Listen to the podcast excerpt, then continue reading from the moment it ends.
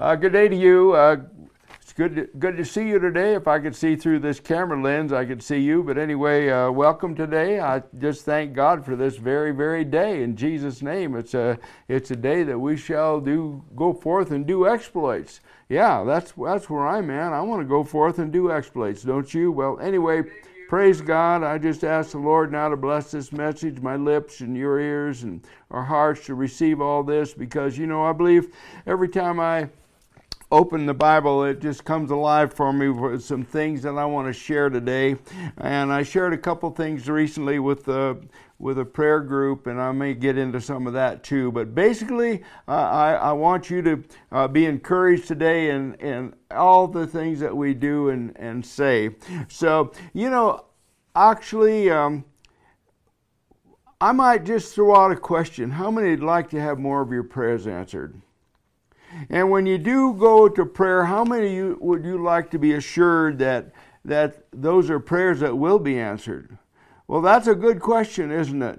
Well, you know, we've talked about a couple things recently that are uh, to some controversial. I don't think they're controversial at all when I read them in the Bible out loud and cross reference, it's everywhere. But you know what? Uh, you know, when you, uh, you decide to pray about something, you know, God's plan in Hebrews, it talks about coming boldly to the throne of grace to find uh, grace and mercy and, and, uh, and you know he wants us to be boldly before our father now here's something that i'm going to hit hard I talked about it a few weeks ago about uh, righteousness, how some people like to go around claiming that they're sinners saved by grace. And I, I mentioned in that thing, there's no, there's nothing in the Bible that would lead us to make that confession, but somehow people make that. But you see, when you have that image that you're a sinner, how can you stand before the Lord and ask Him for anything? Because you'll think you're dirty. You know, it's uh, if I went around saying I'm a sinner, I just feel dirty. I just feel like I didn't measure up. But you do measure up. Now, how do we get there? Well, you know, it's a simple thing in the salvation message. Uh, if we believe in our heart, if we say with our mouth and believe in our heart that Jesus raised from the dead, the Bible says we'll be saved. In other words, we talk about receiving Jesus as our Lord and Savior. If you've received Him, you've stepped into something else, and it's not a work of the flesh, it's a work of the blood that Jesus shed for you and me. And in that blood, that blood was a justifier, a cleansing. And, and even in Ephesians, which I've talked about somewhere, in Him we not only have redemption, but we have remission of sins. Now, let, let me back up here just a little bit. You know, some things people don't really realize is uh, when you go into Genesis 3 in the Garden of Eden, uh, some people say, well, what are you going back there for? Well, because that's where this all started. Uh, you know, uh, God formed Adam, uh, breathed life into him. I can go back there and read that a little bit because it's important that you get a hold of this if you want to move on with the Lord and grow your faith great big. I do. Uh, but anyway, in verse 7 of chapter 2 of Genesis, and it said, The Lord God formed man of the dust of the ground and breathed into his nostrils the breath of life, and man became a living being. Now, you could just read that quickly there, but that there's a word there, and you know, words mean something. And in the in this particular word, the living being, he became uh, the breath of life. The breath had to do with a word called neshama. Now, neshama has more than one meaning. When he breathed into Adam, uh, it, gave him a divine intellect. I mean, we're talking about God just formed this man that was that was in His image, the completeness. He was going to rule the, the, the, earth. That's what that's what Adam was set here for. He was going to be the, uh, you might say, the big Kahuna of this entire earth. So he he gave him that uh, instant divine intellect. He gave him inspiration. In other words, he had an intuitive knowledge of God after this. The Bible says also in Amplified that he became a speaking spirit. So he breathed all this into Adam. Now that's how come Adam could name all the animals, all the birds, all the fishes, and all that. It was a tremendous, it was God's intellect breathed into him. So there was a couple things there that, that he breathed in. There were two things basically. We're talking about the intellect, the spirit, soul, and the fact that he breathed life into him. So here's a living being, living, speaking spirit, and so on. Now, let's stay with me. Don't don't don't rush off here real quick. So then we get into um, what happened then in the garden. In chapter three, we find that that when he formed man and woman, he said, "Do not eat or even touch the tree." Or tree of the knowledge of good and evil. Let me correct that. The tree of a, anyway. So he said, "Don't touch it, because when you do, you shall surely die." Well, that death has a double meaning. It means that if they touched that, then Adam would lose all that divine intellect, intellect, and he would lose that all that great thing, that connection with the Almighty God Himself, the Creator, in Jesus' name. Now, if you got that, that if you can untangle that, that's what happened in the garden. So when we talk about being a sinner, uh, we talk about first of all the fact that we are related to Adam, and we man carried that sin all those years until Jesus died for us. So that is the redemption. Some people say, well, I, I, was a sinner. Yeah, you were before you knew Jesus Christ because Jesus had to die for you to bring that redemption to you. Okay, well, this, this isn't that difficult to understand, but we are redeemed through that blood. But also, it says we're, we, uh, we've been uh, delivered from sin. You read that in, in Ephesians, you shouldn't take this lightly you really shouldn't take this lightly because it says here in verse 7 of Ephesians 1 it said, In him we have what? Redemption through the blood. How do we get redeemed? Through his blood and the forgiveness of sins. So, anyway, we have a double thing there. Not only did we redeem from the sin of Adam, but we've been uh, in remission, rather remission of any sins that we've committed. So to make Jesus the Lord of your life, you just simply step into it. It's done deal. It's it's clean. You're clean before the Lord. Now let me back up to the prayer business. So now you want to have faith. You've got things you want to pray for. I mean, we're we're not only uh, wanting just normal family things, but we have uh, things going on in our nation. We have things going on everywhere. I mean, there just seem like there's stuff everywhere. And wouldn't you like to know when you you sit down and say, "In Jesus' name, I come to you right now, Lord. I have a request." Wouldn't you like to know that God's ears are wide open to you? And they are. It in. Uh, uh, Colossians, I mean, uh, 1 Corinthians, just go there. In verse, in chapter 1, in verse 30, it speaks, But of him you are in Christ Jesus, who became for us wisdom from God, and righteousness, and sanctification, and redemption you, okay, let's go through those. The redemption means that you're justified by faith. So you stand before the Lord. You're, you're coming before the Lord today. You've got a petition. You've got a, a child, maybe if you have children that's, that's ill, you want to pray for their healing. Uh, maybe there's a ruckus in your family somewhere. Maybe there's things in the nation you want to pray for. When you sit down and say, In Jesus' name, Lord, I come to you right now, I have a prayer. Wouldn't you like to know that, that you're supposed to be there? You're justified to be there?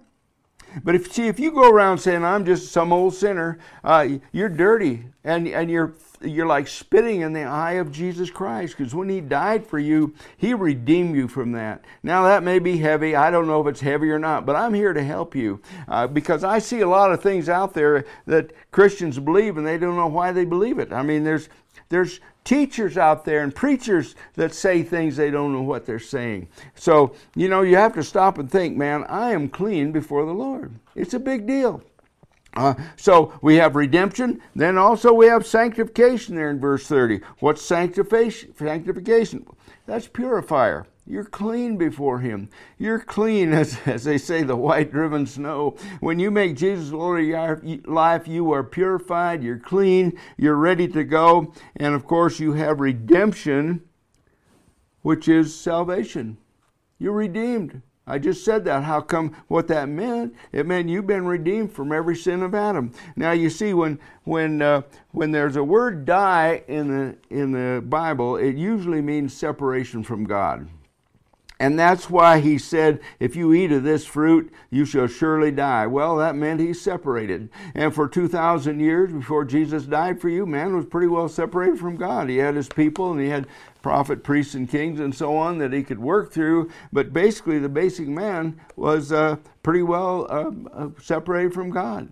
But see, when uh, Jesus came along, died for you, you were brought into the fold. You are part of the body of Christ. You are somebody. If, if I can't get it in, in any of the words in this today, you are somebody. We're coming into a great season, you know, of, of whatever of things, but I know you'd like to be able to pray and be assured your prayers are answered. That's one of the keys. Just know you are clean before Him, you're clean. Once you make Jesus Lord of your life, I hear people going into all this stuff about, well, you you're going to keep on sinning and you've got to do this. And you got, no, you uh, you you stand before the Lord, and then what you do is you begin to renew your mind. And I don't know that I can go through all that today, but at the same time, if you realize that when Jesus, uh, when when Adam sinned he lost all that intellect. He knew everything up until that point, but the day he did that, sin, uh, it was gone. So, here, let me say this again.